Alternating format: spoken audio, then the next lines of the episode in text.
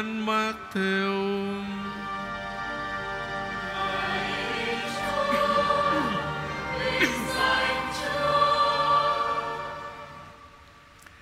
Khi ấy Đức Giêsu từ trong nhà đi ra ngồi ở ven biển hồ. Dân chúng tụ họp bên người rất đông nên người phải xuống thuyền mà ngồi, còn tất cả dân chúng thì đứng trên bờ. Người dùng dụ ngôn mà nói với họ nhiều điều. Người nói: Người gieo giống đi ra gieo giống, trong khi người ấy gieo có những hạt rơi xuống vệ đường, chim chóc đến ăn mất. Có những hạt rơi trên nơi sỏi đá, chỗ không có nhiều đất nó mọc ngay vì đất không sâu. Nhưng khi nắng lên nó liền bị cháy và vì thiếu rễ nên bị chết khô. Có những hạt rơi vào bụi gai gai mọc lên làm nó chết ngạt. Có những hạt lại rơi trên đất tốt nên sinh hoa kết quả, hạt được gấp trong, hạt được sáu mươi, hạt được ba mươi. Ai có tai thì nghe. Các môn đệ đến gần hỏi Đức Giêsu rằng, Sao thầy lại dùng dụ ngôn mà nói với họ? Người đáp, Bởi vì anh em thì được ơn hiểu biết các màu nhiệm nước trời, Còn họ thì không. Ai đã có thì được cho thêm, Và sẽ có dư thừa, Còn ai không có thì ngay cái đang có cũng sẽ bị lấy đi. Bởi thế, Nếu thầy dùng dụ ngôn mà nói với họ Là vì họ nhìn mà không nhìn, Nghe mà không nghe, không hiểu, Thế là đối với họ đã ứng nghiệm lời sống của ngôn sứ Isaiah rằng, Các người có lắng tai nghe cũng chẳng hiểu, Có trố mắt nhìn cũng chẳng thấy. Vì lần dân này đã ra chai đá, Chúng đã bịt tay nhắm mắt, Kẻo mắt chúng thấy tay chúng nghe và lòng hiểu được mà quán cải Và rồi ta sẽ chữa chúng cho lành. Còn anh em, Mắt anh em thật có phúc vì được thấy, Tai anh em thật có phúc vì được nghe. Quả thế, Thầy bảo thật anh em, Nhiều ngôn sứ và nhiều người công chính Đã mong mỏi thấy điều anh em đang thấy Mà không được thấy, Nghe điều anh em đang nghe Mà không được nghe. Vậy, anh em hãy nghe dụ ngôn người gieo giống. Hỡi ai nghe lời rao giảng Đức Trời mà không hiểu, Thì quỷ dữ đến cướp đi điều đã gieo trong lòng người đó. Đó là kẻ đã được gieo bên vệ đường, còn kẻ được gieo trên nơi sỏi đá. Đó là kẻ nghe lời và liền vui vẻ đón nhận. Nhưng nó không đâm rễ, Mà là kẻ nông nổi nhất thời. Khi gặp gian nan hay bị ngược đãi vì lời, Nó vấp ngã ngay. Còn kẻ được gieo vào bụi gai, Đó là kẻ nghe lời nhưng nỗi lo lắng sự đời Và bả vinh hoa phú quý Bé bóp nghẹt lời, Khiến lời không sinh qua kết quả. Còn kẻ được gieo trên đất tốt, đó là kẻ nghe lời và hiểu, thì tất nhiên sinh qua kết quả và làm ra. Kẻ được gấp trăm, kẻ được sáu mươi, kẻ được ba mươi đó là lời Chúa.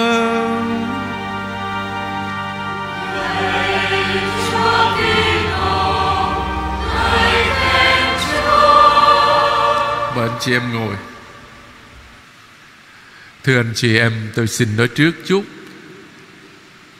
Bài chia sẻ hôm nay, chia sẻ lời Chúa đó, Sẽ dài hơn bình thường. Rất mong anh chị em thông cảm. Ý của tôi là muốn giúp anh chị em hiểu cho rõ lời Chúa mà chúng ta vừa nghe. Như thường lệ, tôi sẽ chia sẻ với anh chị em 4 điểm Trong phần phục vụ lời Chúa của ngày Chủ nhật thứ 15 thường niên năm A. Bài đọc 1 Trích từ sách ngôn sứ Isaiah chương 55 câu 10 cho đến câu 11 Thưa anh chị em, Phần thứ hai sách ngôn sứ Isaiah Từ chương 40 cho đến chương 55 được gọi là sách an ủi dân Israel. Bắt đầu bằng lời kêu gọi Những kẻ đang sống trong cảnh lưu đày ở Babylon. Kêu gọi làm gì? Thưa kêu gọi mở con đường trở về quê cha đất tổ Xuyên qua sa mạc. Lời kêu gọi phát xuất từ Thiên Chúa. Mà lời của Thiên Chúa Thì đời đời bền vững. Con người với bản tính mỏng giòn được ví như cỏ và hoa. Dân Israel giống như cỏ héo Hoa tàn Khi thần khí Đức Chúa thổi qua. Đó là cách giải thích cuộc lưu đày như là hình phạt vì sự bất trung của dân chúa. Phần kết của cuốn sách nhắc lại chắc chắn là dân Israel sẽ được hồi hương khi nhấn mạnh đến hiệu năng của lời Chúa. Phải, các ngươi sẽ ra đi mừng rỡ hân hoan, rồi lũ lượt kéo về bình an vô sự. Vị ngôn sứ còn đề cập đến thiên nhiên một lần nữa, nhưng hình ảnh khô cằn được thay thế bằng hình ảnh mưa với tuyết, mang nước cần thiết giúp đất đai trở nên phì nhiêu. Ông so sánh lời chúa với tiến trình tự nhiên biến đổi đất đai và sinh ra lương thực để nuôi sống con người chúng ta. Qua sự so sánh này, ngôn sứ Isaiah chỉ muốn tập trung vào một hình ảnh duy nhất với nhiều đặc điểm của lời Chúa, thưa anh chị em. Mưa với tuyết, thấm xuống đất, làm cho đất phì nhiêu và đâm chồi nảy lọc, diễn tả hiệu năng của lời Chúa, Đồng thời cũng gợi nhớ quyền năng sáng tạo của lời Chúa. Cho kẻ gieo có hạt giống, Cho người đói có bánh ăn. Nghĩa là lời Chúa đem lại một hiệu quả thiết thực và hữu ích cho đời sống con người. Thưa anh chị em, Lời Chúa là lời cứu độ. Lời này vốn đến từ Thiên Chúa Và trở về với người Là lời sẽ đi vào thế gian. Đó chính là Đức Giêsu Kitô Chúa chúng ta. Thánh Doan Tông Đồ sẽ giới thiệu ngôi lời này cho chúng ta trong chương một sách Tin mừng của Ngài, tức là Tin mừng theo Thánh Doan đó ở lời tựa của bài Tin mừng đó. Và điểm cuối cùng của bài đọc một thưa anh chị em Ta có thể tìm thấy ý nghĩa tượng trưng ngay trong chuyển động của mưa với tuyết Từ trời xuống khi ngỏ lời với con người Thiên Chúa là đấng mà có người nghĩ rằng ở rất xa Và chẳng hề quan tâm gì đến số phận của con người chúng ta, Thì người sẵn sàng cho chúng ta gặp Và người ở gần bên chúng ta. Mời gọi chúng ta sám hối. Người là Thiên Chúa giàu lòng thương xót Và hay tha thứ. Điểm thứ hai, Đáp ca là Thánh Vịnh 64 Mà chúng ta vừa nghe một ca viên hát. Thánh Vịnh 64 là một lời tạ ơn lòng trọng. Tạ ơn Thiên Chúa là đấng cứu độ. Tạ ơn Thiên Chúa là đấng tạo dựng vũ trụ càng khôn. Là đấng nhờ Đức Kitô đã viếng thăm trái đất này Và cho thiên hạ được no đầy ơn phúc. Chúng ta thử đọc lại rất nhanh Thánh Vịnh mà chúng ta vừa nghe một ca viên hát Để thấy cái tình thương của Thiên Chúa Là người cha giàu lòng thế chốt dành cho chúng ta như thế nào? Người quan tâm đến đời sống chúng ta ra sao? Thăm trái đất ngày tuôn mưa móc, cho ngập tràn phú túc giàu sang. Suối trời trữ nước mênh mang, dọn đất sẵn sàng đón lúa trổ bông. Tưới từng luống sang từng mô đất, khiến dầm mưa cho hạt nảy mầm. Bốn mùa chúa đổ hồng ân, ngày gieo màu mỡ gặp tràn lối đi. Vùng quan địa xanh rì ngọn cỏ, Cảnh núi đồi hớn hở tươi xinh, Chiên cừu phủ trắng đồng xanh, Lúa vàng dưới lũng rung rinh Dạt vào Câu hò tiếng hát trỗi cao.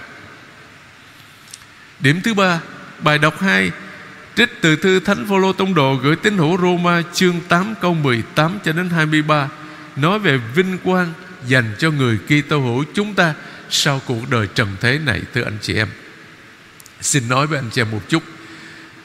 Thư thánh phaolô rất khó hiểu.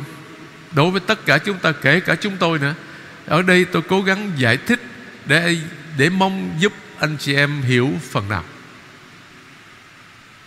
Điểm thứ nhất, sau khi cho các tín hữu biết rằng một khi đã được Đức Kitô giải thoát khỏi tội lỗi và sự chết thì họ sống một đời sống mới nhờ thần khí ngự trong họ Thánh Phaolô quả quyết rằng sự hiện diện của thần khí tạo nên một mối liên hệ mới với Thiên Chúa. Người Kitô hữu trở nên con Thiên Chúa, trở nên đồng thừa tử với Đức Kitô, nghĩa là được giữ phần và vinh quang mà Chúa Cha đã ban cho Chúa con. Người Kitô hữu chúng ta chắc chắn sẽ được ân cứu độ. Tuy nhiên, chúng ta vẫn đang sống trong thân phận con người nên trong thực tế đó, chúng ta vẫn gặp nhiều đau khổ trong cuộc sống thường ngày thưa anh chị em. Cái điều đó mỗi người chúng ta đều có kinh nghiệm rồi. Điểm thứ hai, những đau khổ mà chúng ta chịu bây giờ đó không thể sánh được với vinh quang đời sau. Thánh phaolô nói đến những đau khổ trong kiếp nhân sinh, nhưng muốn đặc biệt nói đến những trở ngại mà các tín hữu Roma đang gặp phải lúc bấy giờ chúng ta nhớ, ở những thế kỷ đầu tiên, thì các tín hữu Roma bị các hoàng đế Roma bách hại dữ dội thưa anh chị em. Bách hại rất ác liệt. Do đó mà chúng ta thấy ở bên Roma nó có những hang gọi là hang tội đạo. Vốn là các nghĩa trang thôi. Nhưng mà rồi khi bị bách hại quá chừng, bị giết hại quá chừng, những người kia hữu đó phải chạy trốn xuống lòng đất đó, sâu nhất là 24 mét, để làm gì? Thưa, ở đó để rồi ban đêm cử hành thánh lễ đọc kinh thờ phượng chúa, nghĩa là trốn tránh trong cái cơn bách hại đó anh chị em, để giữ vững cái niềm tin của mình. Và ở đây đó, những cái gian trưng mà thánh phaolô đề cập ở đây, những khó khăn đó, tức là tác đến hữu Roma gặp phải, đó là gian trưng khốn khổ, đói rách, hiểm nguy, bắt bớ, gươm giáo. Tất cả những cái đó không làm cho người Kitô hữu trùng bước hay là chối bỏ niềm tin. Nha. Vì vậy đối với người tín hữu, thời gian hiện tại là thời gian chờ đợi và hy vọng. Chờ đợi và hy vọng ngài Đức Kitô quang lâm và chờ đợi ngài Thiên Chúa ban tặng vinh quang cho mỗi người chúng ta sau cuộc đời trần thế này. Nếu chúng ta thực thi trọn vẹn thánh ý Chúa, chúng ta tích cực sống lời Chúa dạy. Muôn loài thụ tạo, những ngông ngóng đợi chờ ngài Thiên Chúa mặc khải vinh quang cho con cái người. Thánh Phaolô nâng tầm mức vũ trụ của việc hoàn tất ơn cứu độ. Tất cả đều tha thiết và kiên nhẫn mong đợi ngài được cứu chuộc. Ở đây có một cái chỗ, một chỗ đây là khó hiểu. Muôn loài vào lâm vào cảnh hư ảo. Cảnh hư ảo là như thế nào? Có thể là một tình trạng không theo đúng ý thiên chúa khi người sáng tạo, nghĩa là sau khi con người phạm tội, người ta không có làm đúng ý thiên chúa nữa cũng có thể hiểu là tính cách hư nát và nhất thời của tất cả các loài tự tạo bây giờ tất cả chúng ta đều không có ai gọi là gọi là trường cửu hết. Tất cả chúng ta đều có cái đời sống mình nó hữu hạn, nó giới hạn anh chị em. Chúa ban cho chúng ta sống đến một cái thời điểm nào đó. Có người thì nhiều năm, có người rất thọ, có người thì ngắn. Cái chuyện đó là ở trong sự an bài của thiên chúa. Yeah. chung hưởng tự do và vinh quang vũ trụ đã được thiên chúa sáng tạo được nối kết với tương lai của người tín hữu thế giới đã phải chịu hình phạt do tội lỗi gây ra cũng sẽ được chia sẻ những ân ích do ơn cứu chuộc và vinh quang trong tương lai khi Thiên Chúa giải thoát hoàn toàn dân người khỏi tội lỗi. Muôn loại thụ tạo cùng rên xiết như sắp sinh nở, rên xiết và hoàng hoại như sắp sinh nở. Chúng ta để ý điểm này. Các tác giả thánh kinh quen dùng hình ảnh cơn đau của người đàn bà khi sắp sinh con. Rên xiết và quằn quại, ở đây đó là chỉ toàn thể vũ trụ đều khắc khoải mong chờ ngài được thiên chúa cho chia sẻ tình trạng vinh quang hoàn hảo của con cái thiên chúa. Người tín hữu còn trông đợi thiên chúa ban cho trọn quyền làm con. Chính các tín hữu cũng khắc khoải mong chờ ngày đó. Ngay ở dưới đất này, người Kitô hữu chúng ta đã bắt đầu được hưởng ơn đó nhờ có Chúa Thánh Thần ngự nơi chúng ta Chính Chúa Thánh Thần là bảo đảm cho việc thân xác sẽ được giải thoát hoàn toàn khỏi hậu quả của tội lỗi. Và cuối cùng thưa anh chị em, đó là dụ ngôn người gieo giống rất là quen thuộc đối với tất cả chúng ta. Mà hồi xưa tôi nhớ ở thập niên 70 đó, cái bài người gieo giống của cái nhóm nhạc của cha Hoàng Đức rồi Thành Tâm nhiều nhiều cha. Đến bây giờ cái bài hát đó vẫn còn hay. Cho nên cái dụ ngôn người gieo giống đã tôi đọc trong cái phần giải thích lời Chúa rồi, ở trong bài tin mừng rồi. Ở đây tôi chỉ nói một cái điểm khác thôi anh chị em. Dụ ngôn là cái gì? Những câu chuyện trong chương 13 của tin mừng Matthew này quen gọi là những dụ ngôn ven biển hồ về nước trời. Biển hồ ở đây thưa anh chị em, là biển hồ ở bên Galilee, ở bên Israel chứ không phải là biển hồ Tông Lê Sáp ở bên Campuchia đâu nha. Xin em đừng hiểu sai cái đó nha. Biển hồ đó là biển hồ Galilee đấy. Dụ ngôn là những câu chuyện đặt ra Dựa theo phong tục và nếp sóc trong xã hội, Với mục đích trình bày một giáo lý nào đó Trong lĩnh vực siêu nhiên. Như dụ ngôn người gieo giống mà chúng ta vừa nghe đó. Dụ ngôn người gieo giống cho ta thấy rõ sáng kiến độc đáo của Thiên Chúa, Đấng quyết định gieo vải hạt giống khắp nơi, Ngay cả những nơi không hy vọng mang lại kết quả nào. Riêng về phần giải thích dụ ngôn Hạt giống gieo trên đất tốt sinh qua kết quả dồi dào Thì có lẽ làm cho mỗi người chúng ta vui hơn. Dụ ngôn giới thiệu Thiên Chúa như là người gieo giống. Và phần giải thích cho ta thấy có những người từ chối Và có những người đón nhận lời của Chúa.